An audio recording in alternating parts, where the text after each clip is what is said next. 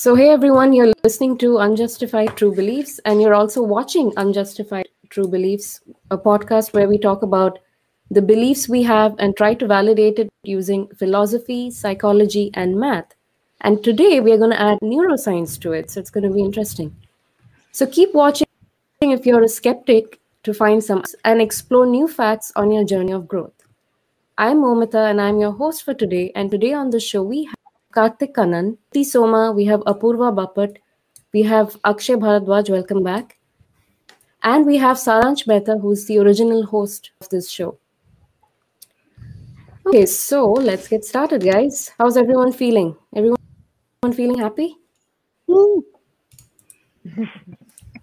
okay, that sounded happy. Okay, so I'm going to take that as a yes. Awesome.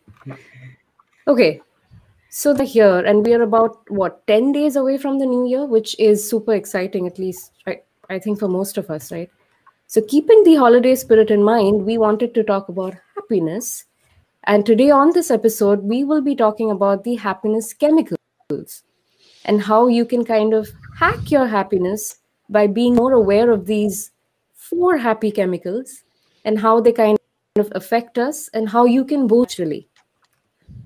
So people are always looking for ways to be happier, but what we don't often think about is how we feel happiness, right? So what we need to understand is that our brain produces neurochemicals that impact our mood and our state of well-being. Certain chemicals and hormones, neurochemicals, okay, not any other kind of chemical, are used to promote positive feelings like pleasure and happiness and others kind of affect us negatively like cortisol. I think you guys have heard of cortisol right? That that create that builds up stress. So these happy chemicals that are there in your brain are actually the reason why different activities give you different levels of happiness. I mean that is exactly the reason why you feel different kind of happiness after a long hug or after you've probably pet your cats as compared to the happiness you feel after maybe an extensive workout or maybe a run right? Answer and understand this we're going to look at the four main chemicals today the neurochemicals which we're going to see on the screen. So let's wait for that to pop up. There it is. Okay. So, to answer and kind of understand uh, happiness, we are going to look at these four chemicals, uh, which are fundamentally responsible for happiness. I know I've said that word too many times, but that's the whole point of this podcast today. So, we're going to start with uh, dopamine or the reward chemical, as it's known. So, dopamine is actually a monoamine and it's synthesized by something called tyrosine, and it's a very important part of your brain's reward system. So it plays a very big role in motivation and reward. Very hard to reach. The satisfaction that you usually feel when you achieve it is part of dopamine. So that's a little description about what dopamine does. And then see a small little thing on the screen uh, speaking a little bit more about how dopamine can be boosted. So today on this episode, I, I would like to start off by asking you guys about your first-hand experience with this reward chemical and your happy story around it. Uh, I mean, um, I would say that the um eating food definitely, definitely does it for me. I, I am a, I am a naturally hangry person, so uh, in the morning, like once I wake up, if I haven't had anything to eat in the in the next thirty minutes, I am. It's it's better not to talk to me. So when uh, so when uh, whenever I have my breakfast, it, it's it's an instant thing. It- instantly, I am I'm I'm in a much better mood, and I feel I feel better. So I've I've definitely have had ex- first-hand experience with that. Yeah, Interesting. Uh, same with me as well. It's not like I need um, breakfast immediately, but it does happen that sometimes I'm not in a very good mood or anything, and I eat food and I realize I was probably just hungry, or maybe it's the you know the feel good hormone which the food releases in my body maybe which is causing me to become like feel better and like okay the people around me are not that bad and I can live with them. It's not that bad. uh, I think regular exercise definitely. Though I'm not that regular with exercising, but whenever I do exercise or any form of movement like um, dancing or anything, uh, I do feel good after that. So uh, when I think about it or when I uh, before I begin, it feels like a task to me. But after when I'm doing the exercise or the anything movement, um, it, it I do it does feel good, and obviously it feels rewarding if it's uh, if a part of your uh, goals or something like that. Or like a yeah, For maybe me- it's on your to-do list. Yeah. It's on my to-do list. Yeah, it, it's part So of my daily to-do list, which I ignore, which I ignore most of the times. So it does feel good when I do do it. So for me, it's more not uh, you know more like a reward all the time. Sometimes in anticipation, I feel very excited, especially you know when I am listening to a song, and uh, nowadays I'm trying my hand at the saxophone as well. So if I'm listening to a jazz song, and suddenly I'm like, you know what, I'm going to practice this piece right now, and I get so excited. I you know unpack, I assemble the saxophone, and the first thing I play obviously it doesn't sound like the song at all but you know that first five minutes before i start playing i can totally um, experience that you know rush of dopamine inside me which you know motivates me towards you know setting the entire thing up obviously i then spend a couple of minutes trying to play the song but uh, you know that initial experience is you know really fun with guitar i'm still able to you know do something but uh, yeah so i've experienced it before the fact you know not post fact always Right. Yeah. So it's during the chase basically, and and once you have accomplished that task, it kind of wears wears off. Is that what you're saying? Okay. yes obviously if i'm able to you know accomplish what i am chasing it gives a, gives me a very satisfying feeling. And uh, obviously it reinforces my interest towards that particular activity. And i'm quite I, I generally become more excited when i have to do that thing or when i have to play that instrument the next time as well. So i look forward to that point in time. Especially saxophone being a loud instrument i have to wait for the right time of the day. Uh, so till then i'm all you know psyched Yeah. No, it's it's very I- I interesting think- you mentioned that. Yeah. Go ahead, Shruti. I think with me it's a little different. I think it also is activity dependent. Uh, like uh, Apurva Jyoti mentioned, I think workout is something that also helps me uh, in terms of uh, feeling more productive, feeling more motivated in general. But it may not be a pre thing; it's a post facto thing. Once I'm done with the workout, then I feel more motiva- motivated, uh, and it's possibly not for just that activity. In general, it helps me with being more productive through the day uh, when I get a workout done. And it's usually post facto. I'm not in anticipation for this activity. It's good while doing it and post doing it but definitely not looking forward to this activity. But uh, when it comes to food it's probably the anticipation is also there uh, that i'm going to get to eat something really good uh, uh, like a workout has more post facto and i don't think food has any post facto. It's the anticipation and the process of having it at that moment but uh, it does not hold any impact at a later time. So I think based on the activity, uh, it could change how I feel about uh, Yeah. it during, after, and before. Yeah, and and some activities, it's not just dopamine. There's also a mix of some of the other chemicals that you see, happy chemicals that you see on the screen. So, which is why, you know, af- after your workout, you feel better than how you feel after consuming some food, right? You're happy, uh, waiting for that food, right? Like I, I know you told us that you've placed an order, so I, I know you're very happy right now. Um, but uh, yeah, probably after you, eat, you're not going to be. That's probably going to wear off. So yeah, uh, that I guess happens because these are all so.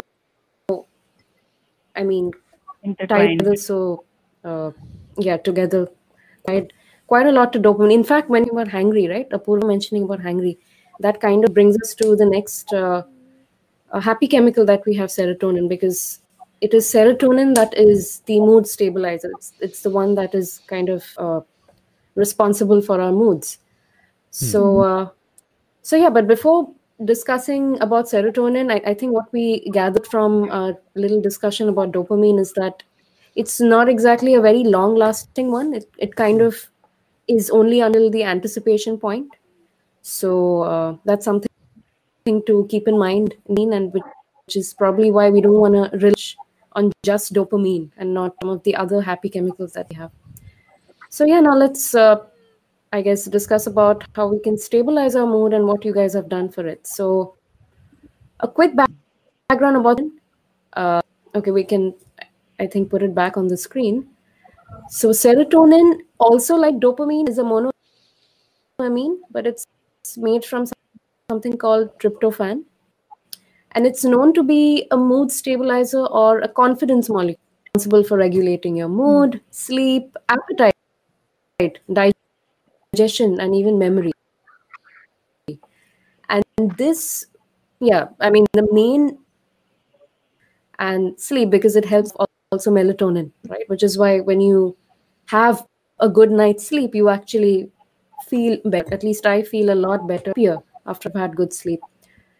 Hmm. So, what what experience you guys have in serotonin? What you guys do to kind of stabilize your mood? And just just tell me about it. So when I look at all of the activities listed under serotonin, it seemed to be all of these activities you would associate with probably solitude, like meditating, swimming, or walking in nature, that sort of stuff. So I guess yeah, the swimming part is especially resonates with me. Like I've uh, I used to th- I used to always wonder that why going underwater just it actually is like turbo meditating. It's like you're suddenly meditation meditating takes a while to get into but as soon as you're in the water and you're underwater and swimming you're kind of like all the thoughts are washed away. So that probably sticks out to me as one of the most powerful ones for me. So i guess that's what i'm feeling at that time. A rush of serotonin. Hmm. So you, you feel naturally calmer?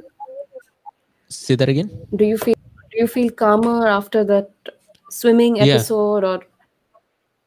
Okay, you just feel more positive? Is that how you yeah like calmer. If i uh, basically yeah y- you f- you feel like you can concentrate more like you feel like you're you don't have intrusive thoughts anymore you feel yeah like it says stable you feel really stable that's literally the word for it Yeah. For Yeah, me, Akshay. it's definitely as you mentioned, uh, sleeping. So like if I'm having a bad thought or I'm very demotivated or just like constant, like I, I won't be able to do this. And next day when I wake up, again I can go back to the task and, and suddenly everything is washed away. And I'm like, oh no, this is still possible and I can still do it. So I love that effect of sleep, and that's why I like to get as much as I can of it. Like in the even in the afternoon, I'll just sleep for a while, just so I'll be have that reset again. Uh, and uh, then yeah, meditation has been a add on to that sleep. Like I think one the best way to start the day is uh, to have that confidence, as you said, and to have that stability throughout the day. So once we just mm, get switched on and we get into a task, they could, there are so many inputs coming to us uh, from the entire universe. So we want to take it slow, one step at a time, and that's why I've added a slow transition into my day by adding a bit of meditation at the start, so that you know it's in my control. So yeah, that's that's a way to level up the day as it goes along. That that's a that's a great point about adding a layer of control to your day, and I think that yeah, that makes a huge difference. And I have tried to do it, still working on it. But yeah, I, I think I totally agree with you on. And I think Akshay, you were you trying to say something? I, I guess we drifted apart. Yeah. Yeah, I think um while I'm not a, a restarter, you know, during the day, but whenever I get a chance to get up early to do whatever, maybe to exercise or to maybe catch an early flight, I realize that the entire day just seems more productive, and I feel that I can achieve a lot more, you know, that day. So if I talk about serotonin, which is also called the confidence molecule, it does definitely help me to you know organize and start my day much better if I get up early. You know, the the cold breezes in your air, and I can totally relate it with uh, you know my early morning bike rides, or for that matter, that uh, very memorable cycle trip which I had with Shruti. We went to Nandi Hills, 180 kilometers, where we started off at 4 a.m. and that definitely gave me the confidence that you know the three of us can actually complete that cycle trip So Yeah. while I still want to practice getting up early, but whenever I do, I feel that really helps. And one more thing which I just wanted to add is uh, I saw in the list which you displayed that sunlight, you know, sitting in the sun. Also helps you to, uh, you know, develop serotonin. And I read that it helps in synthesizing serotonin inside. Now, if I Yeah. think of it, many people say that, you know, when it's cloudy, it's a gloomy day, Mm. which I personally don't uh, feel because I love, you know, clouds and I love the rain. But I think maybe that's probably where people get that, you know, it's a gloomy day and uh, it's a dull day. Yeah.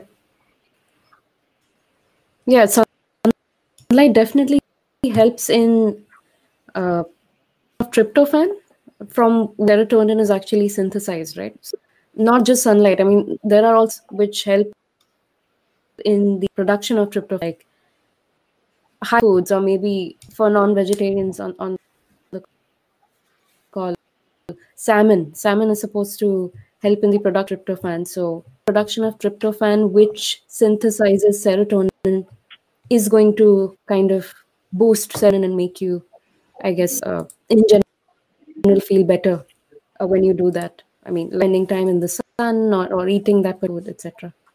Also, another thing is uh, since it's a confidence molecule, and, and uh, I've also heard that uh, appreciation, if someone pre- appreciates your work, or let's say you've received a certification or received uh, a dip- diploma or masters or whatever, you need to feel good, and that's actually the work of serotonin.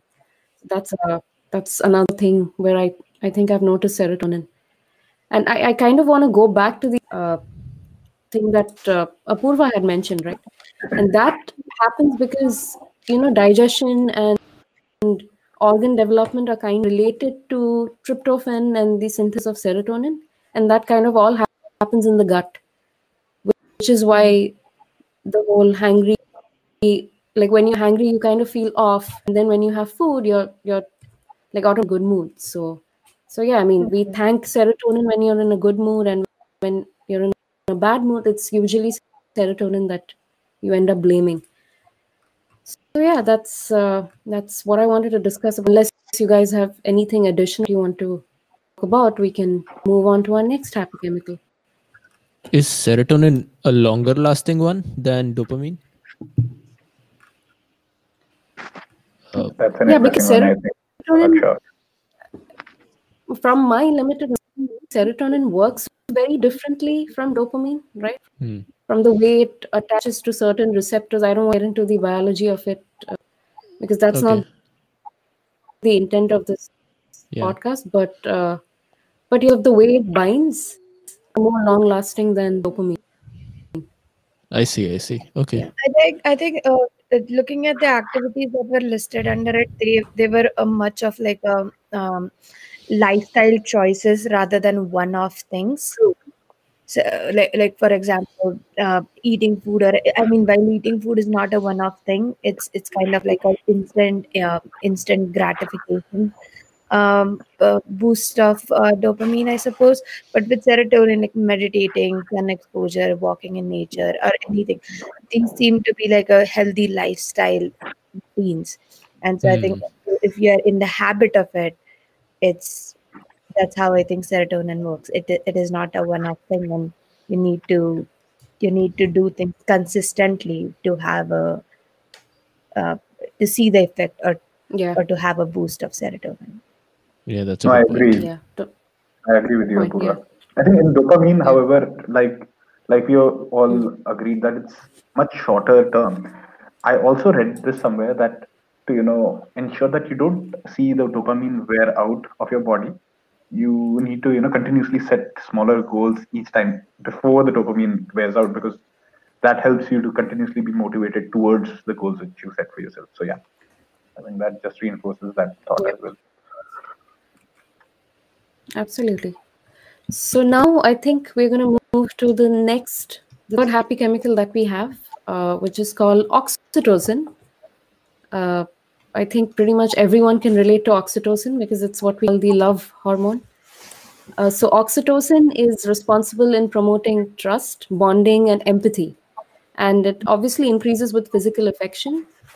Uh, but this has actually allowed us to become social creatures. Oxytocin is released to a greater extent when you have physical contact, like if you pet your cat or you hug your friend or, or anything of that sort will obviously increase the out more. Uh, also, working out in a group or just working in a team or having a jogging buddy and uh, yeah all of these things they kind of boost oxytocin and uh, and that's probably why it's because humans are social animals at the end of the day. So that's that's how it works. So oxytocin is also uh, a neurochemical like dopamine and uh, serotonin that we discussed. And it's a very important component of a complex neurochemical system. So it's not a specific monoamine or something of that sort. But uh, it's what you have in your body to, to adapt to highly emotive situations so i want from you guys this so that oxytocin is boosted through positive social interactions i mean i know probably through this particular episode itself I mean, we are all friends and we are sitting and chatting here uh, like i'm getting my boost of oxytocin from just hanging out with you guys but also there is a pandemic that is going on, right? Where we are all in some form of or some sort of a quarantine. I know Jyoti, you've gone home and you're sitting in quarantine because of uh, guidelines. And socially distancing is something that we are asked to do. And we're repeat told by, you know, Center Disease Control that postpone all your family get-togethers and it's the holiday season. So how are you guys kind of adapting to that and getting your dose of oxytocin and kind of dealing with all of this? Yep. I mean, um, I have to agree that uh, talking to you, all my friends, and you guys has been a major source of getting oxytocin, at least for the last I don't know how many months, because we could just connect on calls or whatever it is. But um, like I think it's even mentioned in the list over here. Even um, if you can't, you know, physically play uh, with your pets or uh, you know a loved one or family members or stuff like that i think giving compliments also uh, kind of makes you feel good uh, it's i don't know if it's dopamine but i think maybe it's the this hormone of oxytocin because if not in myself at least in the other person it does promote the release of the love hormone i'm not sure how that no, Jyoti, I think it's always a combination. You rightly pointed Yeah. out. You know, while we Mm. are talking about these separately, but it's always a combination. always a combination Agreed. yes and uh, i do remember that uh, exercise is always so in the very beginning when we moved to bangalore i used to exercise in the gym and akshay and karthik were my gym buddies.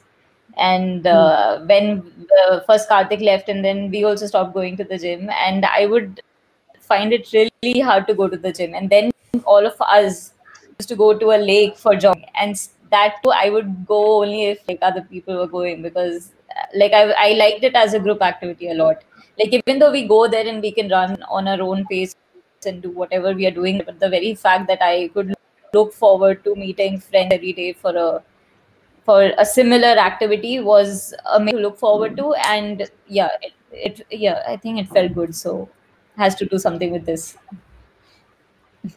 Yeah. I think another aspect of oxytocin which you touched up upon is in addition to social interactions and uh, I think is touch.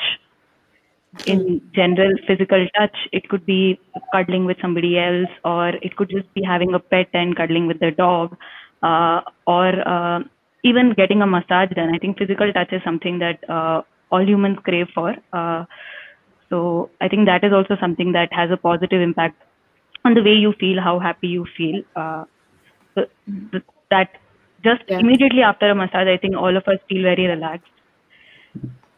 Yeah. So this No, is one of the things I think that plays in when you get Yeah. a massage done. I agree with Shruti here. I mean, I myself am a very hugsy kind of a person. Rather than you know a shake hand, I would rather like to you know hug my friend when I when I meet them after a long time.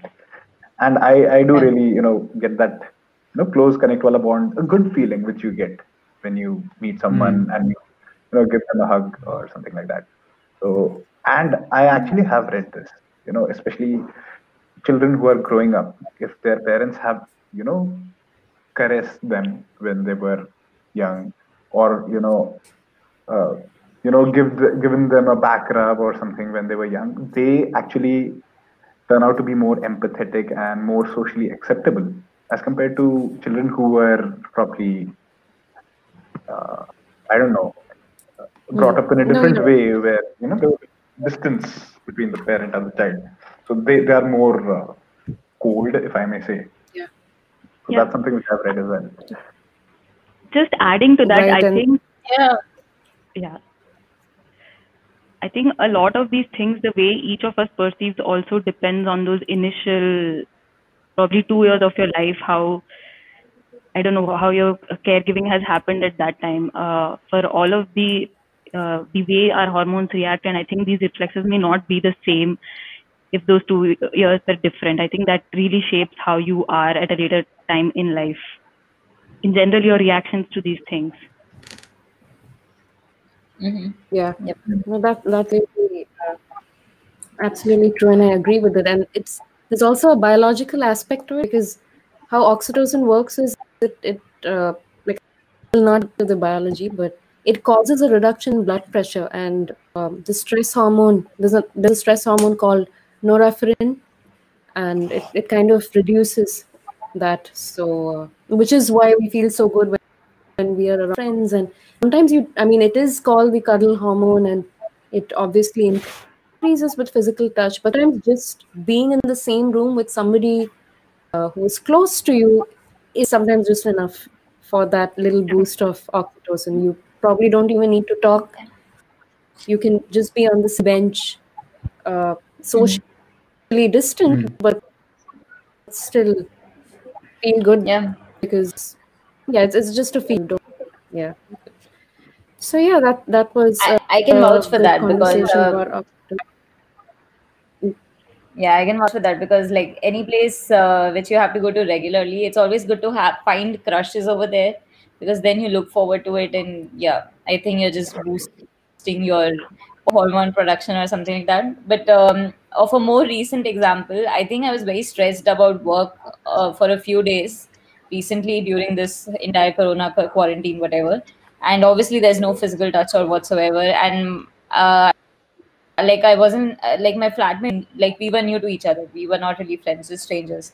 But she just came and she kept her hand on my shoulder, and it's not really a like a PDA sort of thing. It's she just kept her hand on my shoulder, and suddenly I felt like, okay, okay, I think I'm calming down. It's helped, and seriously, the first time, first people I met who I knew from before, and her husband. And I think we were avoiding touching that day, at least the first day. We did a lot of touching later, but the first day we were avoiding touching each other, but still being around people you like. So yeah. You can laugh on this. No, no, no need to yeah, that sounds laugh. like awesome Yeah. We, we won't get into Yeah, the details so- of uh, how you guys hung out but uh, but yeah that looks like oxytocin right there uh, yeah it, it's a happy episode guys we can laugh Yeah. nice some third Yeah. grade joke. Yeah. Yes. So Yeah. laughter, well, laughter is also one of those things which helps you.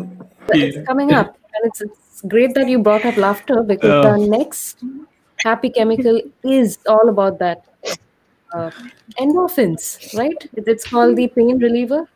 I mean you we are doing it right now right? I mean we are laughing and sometimes you laugh so much that your stomach starts to hurt. Like it's it's horribly good. Like it's so painful but like for me it's food. I torture myself pretty by ordering really spicy food and it's so painful but it's giving me happiness that i can't and that's endorphins right there because it's uh, it's basically your body's natural pain reliever. So, endorphins is the reason why you feel so good after a hard workout. And uh, that high that runners keep talking about runners high lead you to endorphins because whenever you do any activity where you are kind of going beyond your comfort point endorphins are released to kind of relieve that pain. And endorphin comes from two words it endogenous and morphine. So it's your body's natural pain uh, relieving neurochemical. So uh, it, yeah, so that's that's what endorphin means from a language point of view, uh, because they are natural pain relievers, and uh, it's basically a large group of peptides, but they are produced by your brain, and uh, it, it just makes you feel amazing after watching I don't know, some stand up and just laughing till your stomach hurts. And uh, some of the athletes we have in our group, you you've probably uh, experienced endorphin a lot uh, after your run. Or I, I would actually like to hear from some Yeah. of you. It actually happens uh, right when you think you cannot run anymore. Like when you're starting to run, you're like, oh my God, this is the worst. And then you start running, and then you hit a point after which you actually feel like, oh wow, this is now I can get into running. And we call that the second wind or the runner's high. It's and that happens. Uh, so I'm guessing that is endorphins washing away the pain receptors or your in Yeah. discomfort with running. Yeah. And I yeah. feel like exercise is like hitting all of these four All of the things. points. Hmm. Yeah. Definitely, yeah. so I, I you're cry Whoever is myself. Yeah. Yeah. what I was gonna say is whoever watching us, if you've not started exercising, it's it's not too late. Go Just for it. Go for it. All of all of the neurochemical right there, boost chart. Yeah. But yeah, go. You were saying something, talking. right? Oh yeah. Yeah, I was saying I have to push myself really hard to get to it, but once I do exercise, I feel very good about it. So yeah, dopamine and endorphins for sure. I think uh, uh, I was going to ask Art because he introduced to us the concept of frisson, which I think is something which causes a lot of uh, pleasure.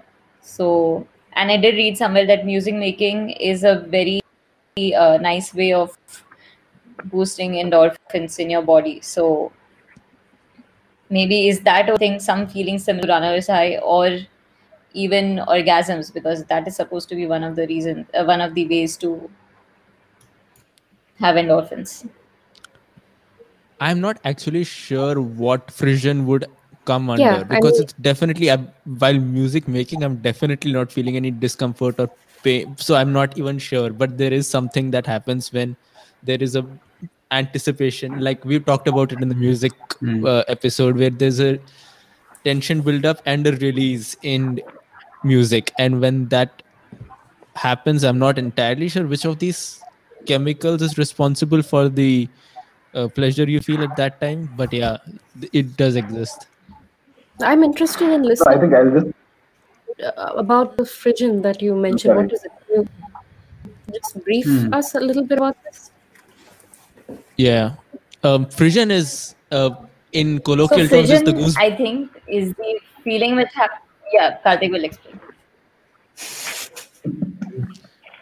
um, yeah so f- uh, frisson is really uh, the in colloquial terms is the goosebumps you get when you listen to a very intense part of this song or it's it's just that sort of stuff where you uh, you're anticipating that part of the song and suddenly it builds up and then you feel the rush of pleasure or emotions or whatever. It's it could be it could sometimes make you cry it could sometimes make you but it is some sort of a relief. Or a release sorry a release is what i was getting at. And I Are think we- Karthik, which Sounds very similar to something thing which you else. mentioned about uh, the thing which you mentioned about anticipation and uh, release, especially in music. I've uh, experienced it, especially when I'm able to exactly uh, imagine what's going to happen, and uh, you know, especially when the music is able to reproduce exactly what I'm thinking in the best possible manner, and that's where I experience it. And I think it's actually a French word, if I'm not wrong, and it's pronounced slightly different. I won't uh, try it right now, but but uh, and one more thing I wanted to clarify. While you know we look at endorphins and it's the painkiller molecule, I I don't think it necessarily has to do anything with pain, It's just that whenever we have a release of endorphin in our body, we tend to not experience pain at that level, which ideally happen. Uh, like for example, I uh, I'm not uh, sure who mentioned uh, chilies. I think it's it was you, Mamadan. Having spicy food being your favorite way of you know generating endorphins. I've definitely experienced this myself that having spicy food can actually reduce your pain uh, experience. It can uh, increase your pain bearing Spicy capacity. food is spicy food is painful. Okay, no matter how much you love chilies, spicy food is painful, and uh, it causes dis. But what endorphin does is it tries to make up for discomfort. So kind of Possibly. reduce the stress that this created. You actually, I know it's kind of weird, but even uh, I think last year I watched The Office like six times, it, and I found it that I would keep laughing and I would like my stomach would start hurting at times, and that's I think I think comedy is, and, and I'm sure you guys have some uh, a lot of experiences in that. So tell us. definitely and talk definitely and talking about the office ironically the episode which i find the funniest and like if even if i'm like crying like tears everything if i see that episode i will laugh is uh, season 3 or 4 uh, stress relief it is a two part episode it is the episode where uh, one of the characters fakes a fire emergency and then locks everyone in the room it is by far the best episode ever i cannot stop they throw a cat from the roof they throw someone else into the roof i don't know what has happened it is the best episode ever Yeah. Yeah. I think Dwight Dwight started it. He always does. But Yes. yeah. Yeah dwight started the fire and he faked the fire emergency and everyone is going crazy and obviously panicking someone gets a heart attack in the in, in the end of that episode stroke and Stanley. angela throws the cat Yeah. up up the roof that okay save bandit and then bandit comes up okay fine Yeah. it's, it's coming back to me. Like, Release them and release them endorphins. in Three, two, one. Yeah. Yeah, yeah what is that guy's name i forgot the guy's name uh, the Stanley, Uh, right? no the, The guy who who- climbs on the roof the the accountant the accountant so angela and kevin and Oscar. Oscar. Oscar, yes, Oscar. Oscar goes into the room. So he's like, I'll get help. And she's like, okay, take me. And she's like, okay, save bandit. And then the cat comes out the next. Yeah, We wish we could visualize lab what looks Jyoti is. Yeah, but That's- that's, a live demonstration of endorphin. Yeah. Yeah. Guys, look Yeah. at uh, Jyoti to It is- understand. Yeah. It's the funniest scene. Yeah, it is the funniest Yeah, scene he's I've ever seen. right. Nice. Yeah. I, I like that we're doing a live is doing a experiment. on Jyoti right now. Yeah. This is Yeah. uh, this is going well. It's a Yeah. live experiment. Okay. Um, I, I don't know about you guys, but I've also so uh, hot and very hot and very that also kind of sometimes makes you euphoric, right? Like because it's it's like a sudden slap on your face, but you feel so good after it. Have you guys uh, noticed that? Mm. Yeah. Yeah. Yeah, I- I've I experienced think that that's with hot also- lovers. But Yeah. Again, again. I don't know mean, why I'm sorry to, I'm sorry to interrupt here, but again, my understanding is quite different. While we are probably thinking of some of these Mm. experiences to be painful and yet give us immunity from the pain, my understanding is slightly different. I feel that if you are hurt and if you are in pain, and if you do some of these activities, you would feel the pain less rather than you know these activities themselves being painful. So Uh, you're no, I think saying Like runners Okay, high is both. a- Like you're running, Oh. it in- improves your endorphins, which gives you the ability to overcome that pain. Yeah. So let, So- just let me give you an example. Like you rightly said, Yeah. Shruti, if there were no endorphins at all, if Mm, I kept mm. running, I would probably fall with Give up because of the I- Ah, yes. exactly. Mm. You know, my calves are Yeah. hurting too much. I Yeah. can't do Yeah. it. But uh, you know, this activity while I run uh, releases endorphins in my body, and I am able Yeah. to overcome that pain, and I can Yeah. continue running, and I feel good Right, also right. because probably because Yeah, of uh, Yeah. other effects of Exactly. endorphins. there are some activities which do not have any pain related things like you know having dark chocolate and all which Mm. i've never tried and never experienced Yes, experienced they can just help you. yes so probably So dark chocolate you- also okay. Let let me clarify. Dark chocolate. I don't know guys, but at least for me, I have recently liked dark. Started liking dark chocolate, and I prefer it to milk chocolate. But I think milk chocolate is a lot more palatable than dark chocolate because dark chocolate is has high percentage of cacao or, or cocoa beans, right? So it's gonna be more bitter. So it's not necessarily easy to uh, like dark chocolate. That's what I think. How Which is why- Like, what's the percentage? Plus, I also think Yeah, that- Momo, Yeah. it's not necessarily linked. Uh, you don't have to be in pain for endorphins to be generated. Like just Yeah. laughing creates endorphins. There's no pain associated with laughing. Let, let us say you have a broken leg, there is pain, and your potentially artificial means of getting endorphins into your body might just help you handle that pain. Probably a Absolutely. fractured leg is a bad No, that's- example, but maybe emotional distress. true. right i agree with you there Shruti. I, I you think are right. Maybe let's not call it pain. Let's let's call it a little too extreme. Maybe let's call it discomfort. Like uh, spicy food. Even even- discomfort, yeah. yeah, it's not really painful, but it, it is a little uncomfortable, right? So so yeah, endorphin kind of makes it uh, lets you go through it. And same I think with runner's high. And, uh, yeah yeah yeah and uh, and yeah so i i think uh, what shruti you were saying and even what you were saying akshay that's that's actually what endorphins and uh, and that that's right. I mean there's also adrenaline. You get adrenaline rush.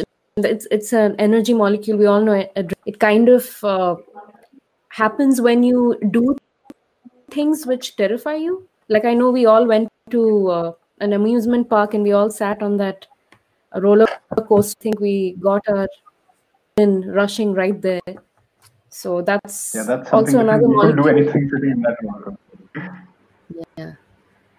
so, but but yeah people tend to discuss adrenaline when they're often because they're both kind of euphoric but they work differently. And uh, adrenaline only comes into play when you're kind of doing things that fire you which is not exactly the case with endorphin because it's a lot different. Yeah i, I that's uh, that that was a good discussion is there any anything you guys want to discuss about these four molecules or neuro whatever we want to call them at this point or we can just go ahead into our next section I just want to, you know, add about the adrenaline part, Mamata, which you mentioned. And this probably I have uh, experienced, and probably all of you would have also experienced. I remember in Bangalore, we had gone for a very short uh, run. It was a five kilometer run. And right before we had to, you know, start running, before the whistle blew, you know those few seconds you could literally feel a surge of adrenaline you know being pumped into your body.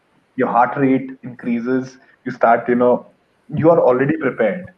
And uh, you know obviously i read about it. And it allows your body to physically do things which you're not normally uh, ready to do. And you can literally feel your body change. You know you can feel things flowing in your body in such a way that yes allows you to you know run faster than usual and take on whatever challenges. Like if a dog uh, chase starts chasing you for example chasing us any one of us that is obviously uh, we have to run and we have to run as much as we can. So i think that's a very interesting uh, neurochemical if i may say which i think most of us would have experienced in our lives did you try petting the dog and trying for oxytocin that, that, was, that was only after like 20 years of my life that I tried that. But yeah, that I think worked better than running five kilometers away from a dog. interesting getting to know a little bit more about you We know what to do to make him run. Okay. Awesome. So now i just want to discuss a little bit about so we know what the good benefits are from these neurochemicals. Now what happens when you have too much of these neurochemicals you obviously start developing a tolerance, right? It it happens with anything. When you're on vitamins or anything or a supplement. When you keep taking something for a very long time or you have too much of something, you develop a tolerance towards it, right? And that's the same case with these chemicals. So I think, I mean, have you experienced a, a tolerance towards any of these? And, and if so, what have you done to kind of tackle that? And how have you found your ground again?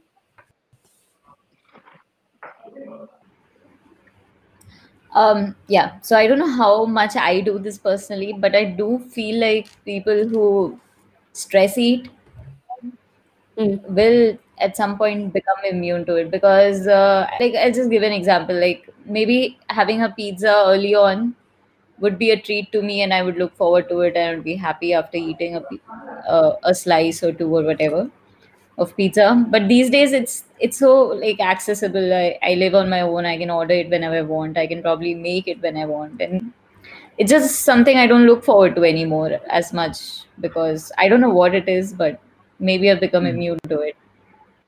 So, so uh, I think yeah probably that. So that's why I f- okay sorry just complete. So that's why i feel that stress eat uh, like they're introducing their body to so much of that one single stimuli and so much of it that um i don't know i think they would just become immune to it it would not be a Absolutely. pleasurable activity anymore yeah And you I'm probably sure- need something different to pump that dopamine and or, or whatever that neurochemical is, and which may not Mhm. be good. I was yeah, uh, Apurva. I was guessing. Um, I don't. Uh, I don't think that we get used to the uh, to the neurochemicals. I think we get used to the activity that releases or the those. feeling, Yeah. or probably just the feeling that comes with it. Yeah. Yeah, I mean, for Yeah. example, uh, as Jyoti was saying about stress eating or about the um, or about the eating spicy foods, like I think we we um, uh, we build tolerance towards that activity and not towards the chemicals. I suppose Uh, changing up the activity will still give us the same um, uh, same neurochemicals is what I'm thinking. I I really don't think we can uh, we can build tolerance to these neurochemicals. I think what happens think is when you become tolerant of a certain activity, that activity stops boosting that neurochemical. So that neurochemical actually stops getting released altogether. So, So- that, so that's so it's more on I- in our head but for that activity, right? Like it's not that it will not. Uh, Hmm. correct. Yeah. Yeah. I mean, it Correct. will not secret, that chemical won't get secreted if you do Mm. Yeah. exercise. Like if you Correct. keep on exercising, it's not that. So I think I think we get tolerant towards an activity rather than the chemical. I, I think Which- it which is primarily uh, works with the I guess people go ahead. Uh, sorry, I Yeah. I was just saying I think it primarily works with dopamine. Uh, dopamine being the most uh, you know as we as we as we discussed, it's the chemical which wears off pretty quickly, and it's mostly released in the case of uh, solving a problem. And I think um, the the instance where we're tackling a new problem uh, that that gives you the maximum amount of dopamine. And when when you're repeating the same problem again it, it won't be that novel. So the novelty wears off after a time and it could be with any activity or any any task you're doing.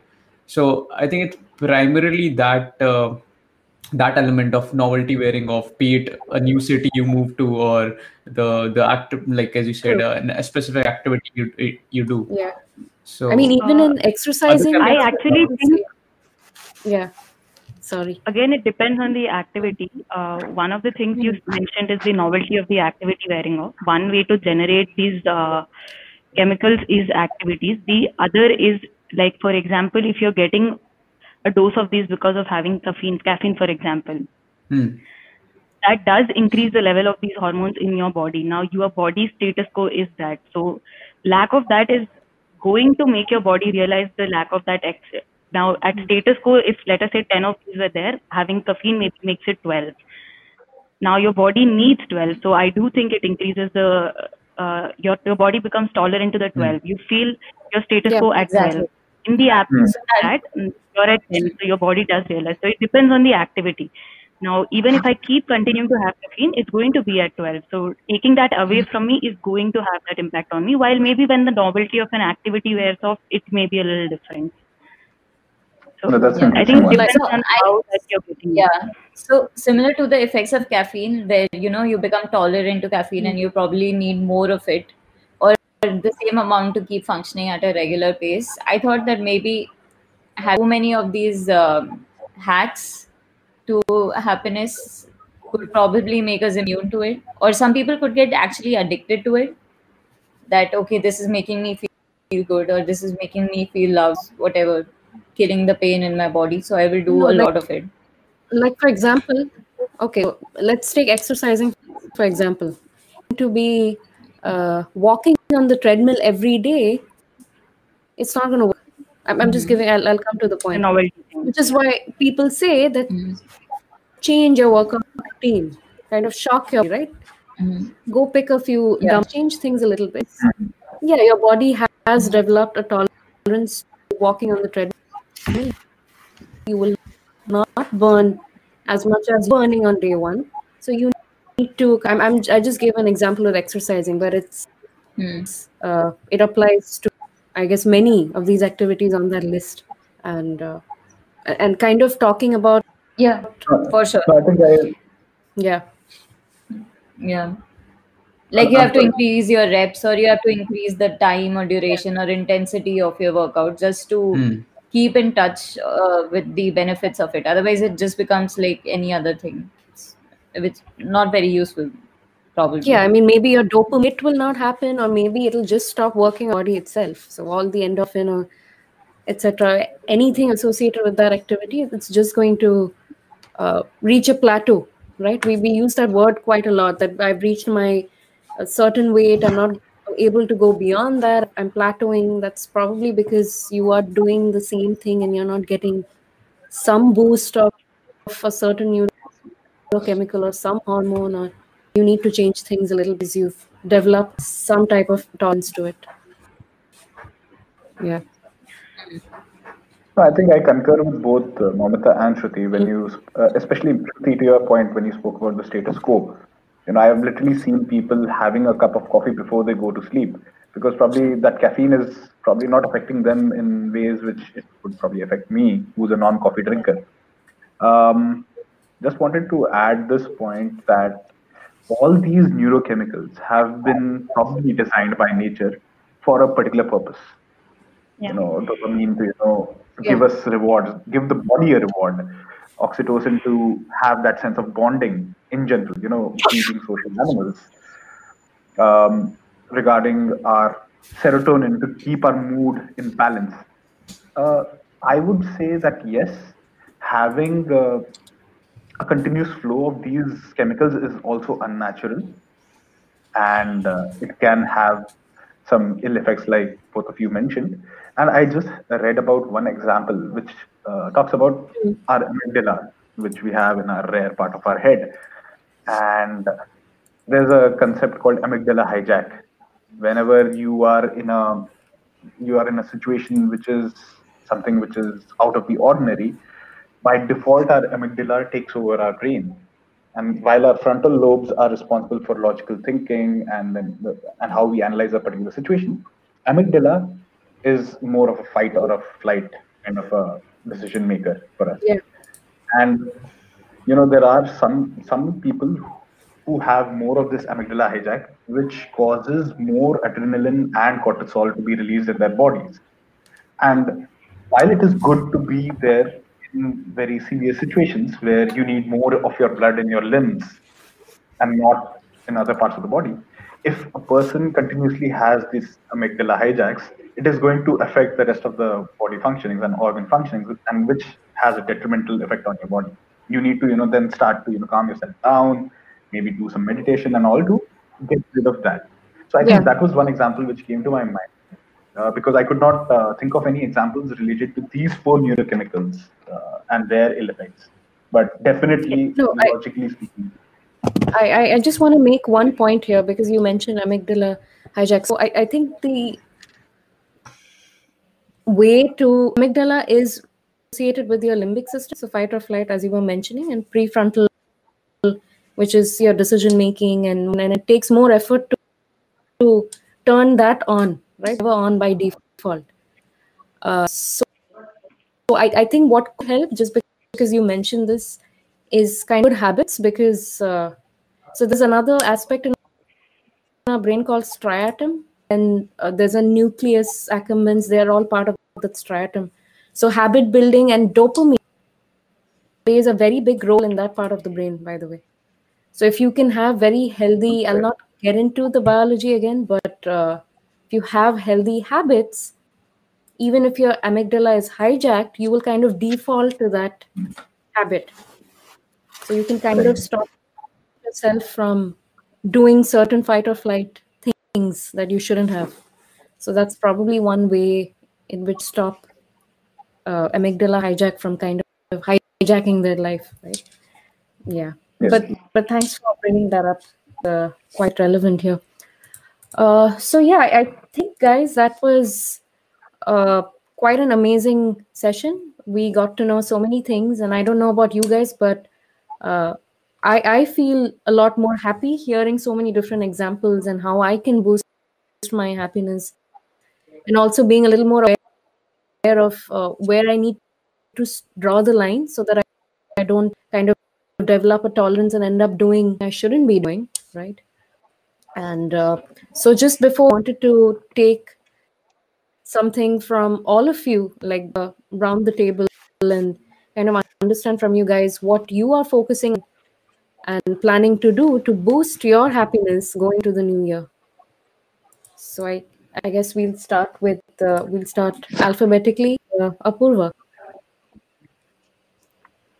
Uh, well, in the new year, um, to be honest, uh, I am I'm kind of on. I- I'm going it with a with a bit of a blank slate. Like I, I really don't know what to expect, sort of a thing. So I think I'm just gonna take day by day. And uh, yes, I mean uh, definitely I have uh, I have picked some um, some habits, and I think those are kind of a seasonal habits that I've seen that I've picked up. Like for example, I do um, I tried my hand at gardening this summer and then I, I I've been doing pottery since the winter has been setting in, and I think I I, I plan on continuing those because what I've seen is that those those help me keep me keep in keeping me sane, and they don't really uh, they don't really matter on what's what's what's going on actively around me. So I'm just gonna do that. Sounds like a like a good plan. Uh, now moving on to Akshay. Um, so I mean, uh, I, I also don't have a plan as such. Apurva took my answer there, but uh, but I think uh, what probably I am going to focus on is more habits which keep me in the present rather than you know me thinking about what will happen in the future or thinking about what didn't go well. Again, something related to you know keeping your serotonin levels at a good level by thinking about you know the good things which have happened in the year and uh, being in the present. Nice. And then uh, Jyoti, what about you? What are your thoughts? How are you planning to boost your happiness going into the new year? Uh, no plan, but uh, um, I think just reflecting on our this uh, our long talk, I would say I will try to exercise regularly because that I think covers every every area. I'll probably try to get buddies for my exercise or do it virtually. I actually I talk like if I watch a YouTube video and exercise, I'm talking to the person who's so there's someone called Coach. Uh, I don't want to market someone else's channel, but Coach something, and then I'm I'm always talking to that guy like, yay, hi, Coach, this that. So yeah, I'm I'm going crazy, but yeah, I'll try to find some real buddies while exercising. And yeah, eating well. I think. Those are the go-to simple ways of hacking this. And office. Only one episode. Yeah. which is which is which is for sure going to work. Stress yeah. Yeah. That the cat cat is Yeah. thrown out of the yeah Oh my god, you have to watch that scene right after this episode. Everyone go to season 4, episode 15 or 16. I don't know which one it is. Stress Watch relief. both. Yeah. Mhm, Yeah. Awesome. What about you, Karthik? I, I know you plan to get spicy Korean noodles, so I know your endorphin is sorted, but what are the plans? I don't like uh, this. Uh, over the last year, I guess I've heard the benefits of meditation from literally everyone, almost hmm. everyone in my close circle. I've heard it from Saransh. I've heard it from my dad. I've heard it from a lot of people. I've read about it online. So maybe I'll try my hand at meditation to stabilize my mood. Yay, the peer pressure finally worked. Yeah. Awesome. I Now I have to do it. I tried meditation too, and now I've switched to a simpler form of meditation, which I think is deep breathing. So I just do deep breathing for like a couple of minutes whenever in Yeah, the day I feel like. 2022. okay, sorry, Mohammed. I think it's your turn. Yeah, no. So let's hear from Saransh now. Um, my plan is to keep doing these. Uh, I think these podcasts are a great source of happiness and reward and mood stabilizing, all of that. So that's my plan for the next year. Awesome. And Shruti? Uh, I think no plan in particular from me also. I'd like to continue my workout, which I started through this pandemic. Uh, and possibly even uh, talking more to people. I've started connecting with a lot more people uh, because of the time at hand. Um, and it has given me immense joy. So that's something that I would like to continue doing even after we are back at work. Yeah. well, that's awesome. And it, it's kind of uh, like in line with even what I have. I haven't planned, but yeah, these are also a couple of things that I want to improve on. Maybe get into a better sleep ritual. Start meditating. Okay, I am. I'm. I have to really start meditating. Get a better exercise routine in place. Uh, eat a cleaner maybe diet and interact more with friends I've lost touch with. Like I know I'm I'm getting there because I've started we've started this thing and now we are more in touch Yeah. than we were earlier and that's that's working and uh, and yeah kind of being in contact not the covid-19 kind of contact socially distant contact with uh, friends and family all over and and spending time with my cats. They they are my oxytocin boost. Yeah so yeah. So that's my uh, my idea. So i think this was a great episode. So just to uh, conclude i mean i know our episodes don't really have a conclusion and this also kind of does not have a conclusion because it's very open there are so many different activities you can do to boost your happiness. You can go outside in the nature. You can get started on some physical activity some kind of movement because they say that when your body moves your brain grooves. That's apparently a very popular phrase i don't know. And then we can laugh a little bit more and uh, eat better food or eat certain spicy foods i don't know. Make music meditate spend time with people you like pet your pets uh, get better sleep and kind of manage stress at the end of it and I, and I think with these tiny tweaks in our lifestyle, we will be able to hack into our happiness. I don't know which exact neurochemical we'll hack into, but we will boost our happiness definitely. And as a request, I mean, I mean, this is a rule with everything that uh, balance is a key to success and sustainability. So even if something is really good, like neurochemicals, or something is bad, you always need a balance in anything you do.